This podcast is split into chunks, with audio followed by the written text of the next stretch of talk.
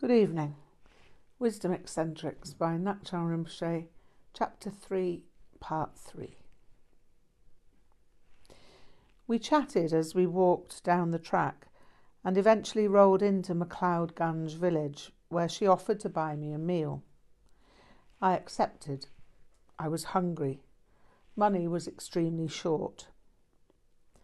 Over dinner, she asked me, Tell me, how do you square being a materialist with being a Buddhist? This almost made me choke on my food. Well, maybe I'm not a conventional materialist. I suppose I can say I'm a Buddhist because I don't believe that the acquisition of material things will make me happy or that the lack of them make me sad. I'm happy simply because I appreciate. So you don't have to have things. No, I like to have things, but I don't have to have them. Well, not too much. I enjoy what I have and constantly see things I enjoy but I can enjoy whatever I see, whether I own it or not, and I never get tired of what I have. If I like something, I invariably like it in perpetuity. So you don't try to be a renunciate? No, not in the normal sense of the word. But then I'm not a monk, I'm a Ngakpa. Then, of course, I had to explain the meaning of Ngakpa. That took a while. So I guess what I try to renounce is having things mean more than they are. I orient myself to seeing things as innately valuable, whether I own them or not. I see the greatest wealth as being the extent to which I can appreciate everything within the sense fields. So my wealth is dependent on how much I can enjoy what I see, hear, smell, taste, and touch, but without any need to own whatever it might be.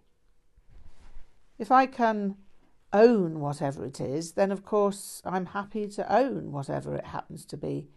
But if I can't, it shouldn't be a problem.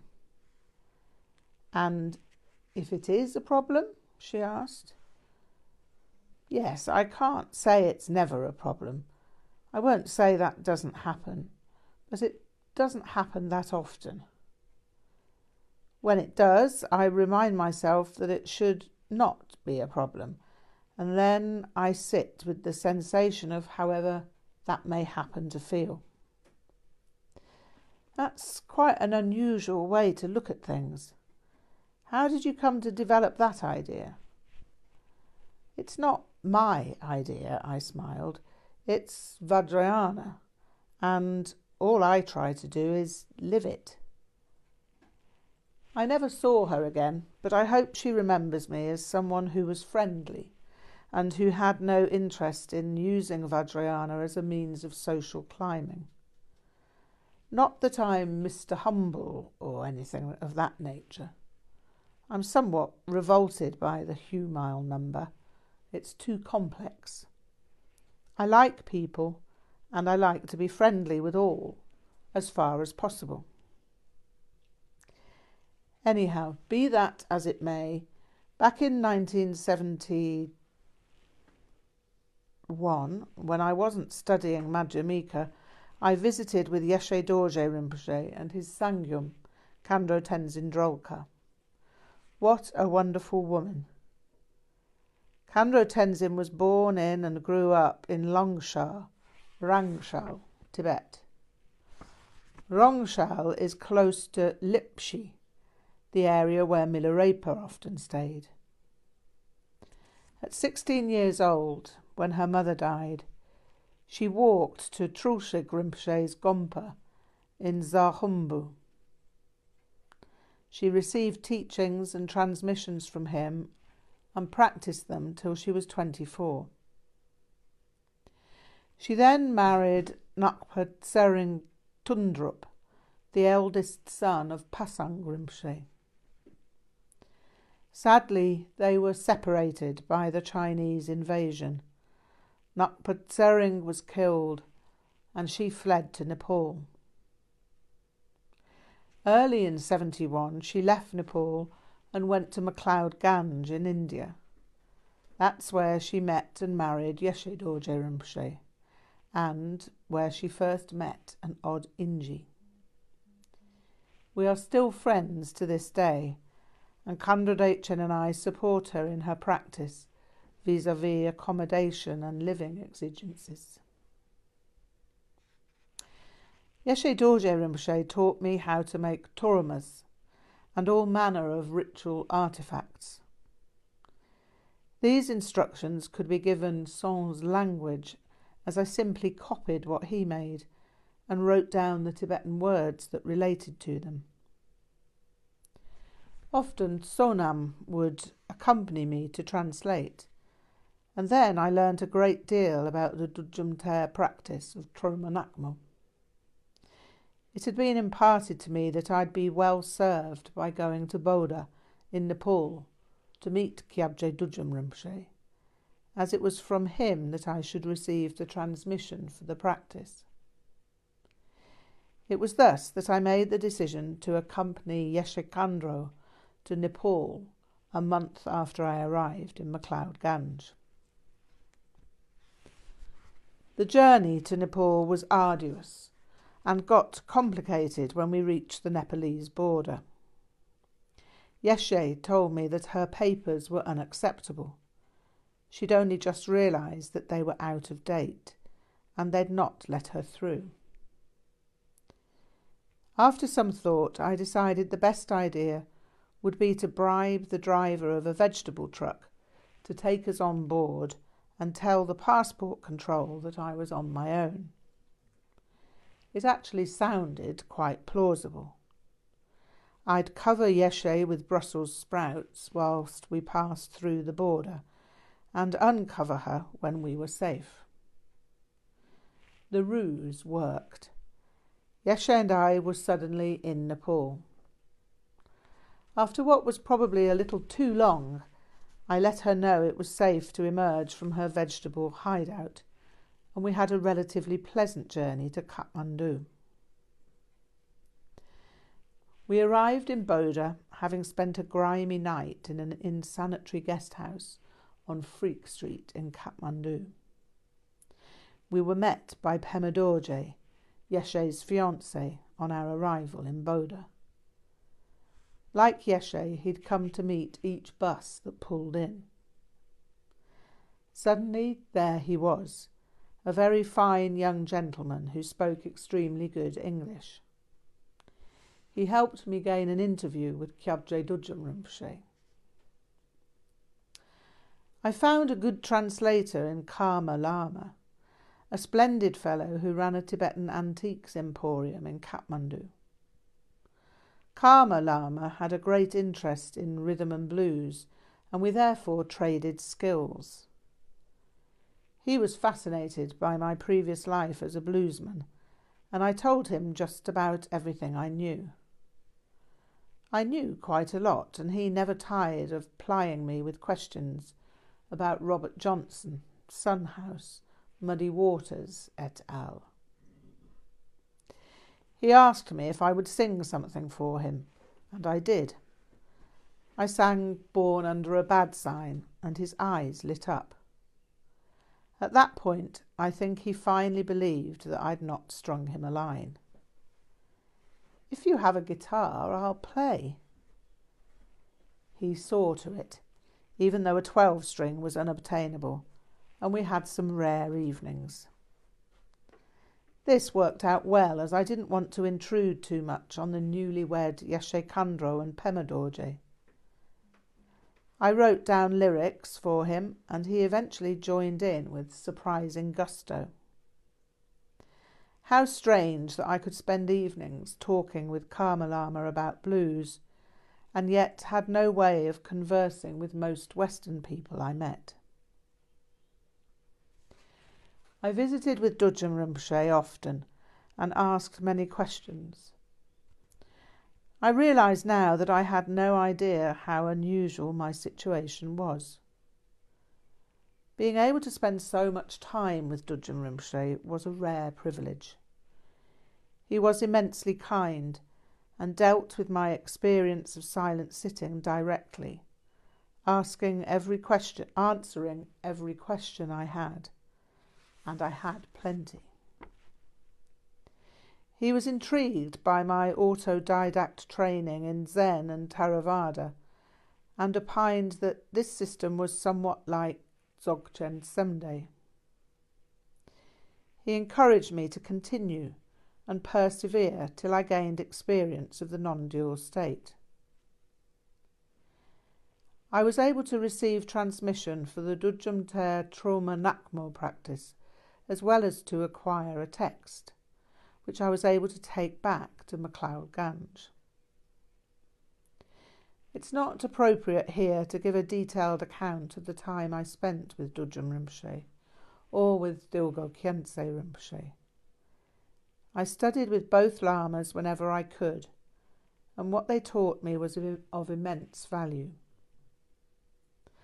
Dilgo Khyentse Rinpoche was also immensely kind and understood the nature of my experience with silent sitting, giving me wonderfully pertinent advice.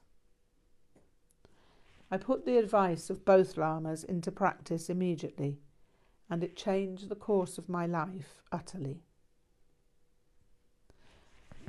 While staying in the house where Pema Dorje and Yeshe Khandro held their clinic, Pema Dorje happened to comment on my stammer. It was not as bad as it had been when I was a child, but it was still noticeable. He therefore wrote a letter which I was to, li- to deliver to the famous Tibetan lady doctor Amji Lobsang, who lived in MacLeod Ganj. When eventually my Nepalese visa ran out, I returned to MacLeod Ganj. It was sad to take my leave of Dudjom Rinpoche and Dilgo Khyentse Rinpoche, but I realised that I was enormously fortunate to have been able to spend the time that I did. Back in MacLeod Ganj, I returned to my lodgings with Amma Norga. She was not surprised to see me wearing Ngakpa robes and smiled broadly at me. Ah, Ngakpa, Yapodu. Dudjom Rinpoche had instructed me to get some robes sewn up in Boda, as there was an excellent tailor there. Kyabje Dudjom Rinpoche had given me the Gö-kar Chang-lo vows whilst I was with him. Jigme Dorje, one of his monks, showed me how to wear the robes, and I gave my Western clothes to the beggars. I spent a delightful evening with Amma Norga, together with Puntsog, her son, and Sonam, my translator, with Yeshe Dorje Rinpoche. They were overjoyed to hear that I had spent time studying with Dudjom Rinpoche and Dilgo Khyentse Rinpoche, and informed me many times that I was too lucky. The next day, I went directly to see Amji Lobsang. I sat with a charming group of Tibetans waiting on the doctor. They all smiled at me, and I felt strangely cheerful about what might be to follow. To get rid of my stammer, for good and all, would be little short of miraculous. When it came to my turn to see the doctor, I handed her the letter, and she asked me to show her my tongue. Out it came on request, and she looked at it. Her expression was not encouraging. Ah, yeah, yeah, yeah. Much too fat. Much too fat. She looked under it and over it and to each side. You must at same time tomorrow coming back, but nothing eating, only hot water drinking. As good as my word, I was back the next day, and she sat me down in a chair. It all happened quite quickly after that, and I still can't quite understand how I found myself going through such an outlandish experience. A clamp was applied to my tongue, two steel bars tightened with wing nuts. It hurt more than I would have imagined, but hey, I was here in the East for the experience, and this was it. I was incapable of communication once the clamp was applied, so asking, Is this as bad as it's going to get? was no longer an option. As soon as I'd got used to the pain of the clamp, she started to wind the, camp, the clamp backward till my tongue was coiled into a scroll. Tears streamed. My eyes felt as if they were about to bulge out of their sockets. My whole mouth hurt like the very devil, and I wondered how long I'd have to endure this level of pain. Just as long as it doesn't get worse, I hoped, but I hoped in vain. She then inserted a knife into the root of my tongue on either side and squoze out half a cup of blood. Then, just before I blacked out, she released the clamp and I lay back panting as if I'd run up the hill from Gangchen Kyishong. I'd gripped two holes in my shamthab with my fingers and had to have it patched. Whenever I saw those two patches, I stared at them in mixed disbelief and enthusiasm. If I could go through something like that, almost anything was possible.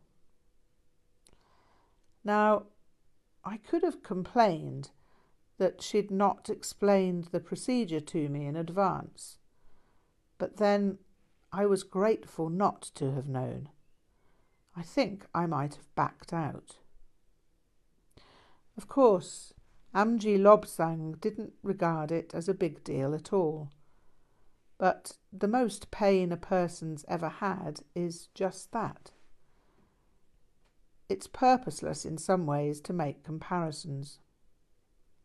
What was extreme for me might have been merely uncomfortable for a Tibetan, and unendurable for someone used to more comfort than I needed. She smiled at me. Now over. All good now, and tongue normal becoming. Just hot water today drinking, no food. Then tomorrow again eating. I thanked her and listened while she gave me detailed instructions. I was to take certain pills every day and to recite the mantra of Jampalyang, Om Ara Pat Sa Na Di, 108 times a day. After each recitation of the mantra, I had to recite the syllable Di as rapidly as I could 108 times. I was to follow this regime for a month. The month went by quickly because I went into retreat fairly soon after I went to see Yeshe Dorje Rinpoche again. He deemed it best that I took what I had been given by Dudjom Rinpoche into solitude, and that's just what I did. My first retreat is described elsewhere, so there's no need to speak of it here. Suffice it to say that my stammer was gone when I re emerged. And so was I, to some degree. I was helped in my retreat by Jamyang Dawa, a Nyingma monk of my acquaintance, and I treated him to dinner at the Kunga restaurant as a token of thanks for his kindness. I also gave him my mountaineering boots, as he'd taken a great fancy to them. The Kunga is about as large as the average bus shelter and had a television perched on metal brackets near the ceiling. As we ate our dinner of Swiss rosti with cauliflower and onions, we were treated to a documentary on Indian open heart surgery. Now, I'm not squeamish, so this posed no problem, but it was a surreal experience nonetheless. The documentary had background music, fairground themes on the mighty Wurlitzer, which accompanied statements such as, Now we are exposing the left ventricle. Only in India.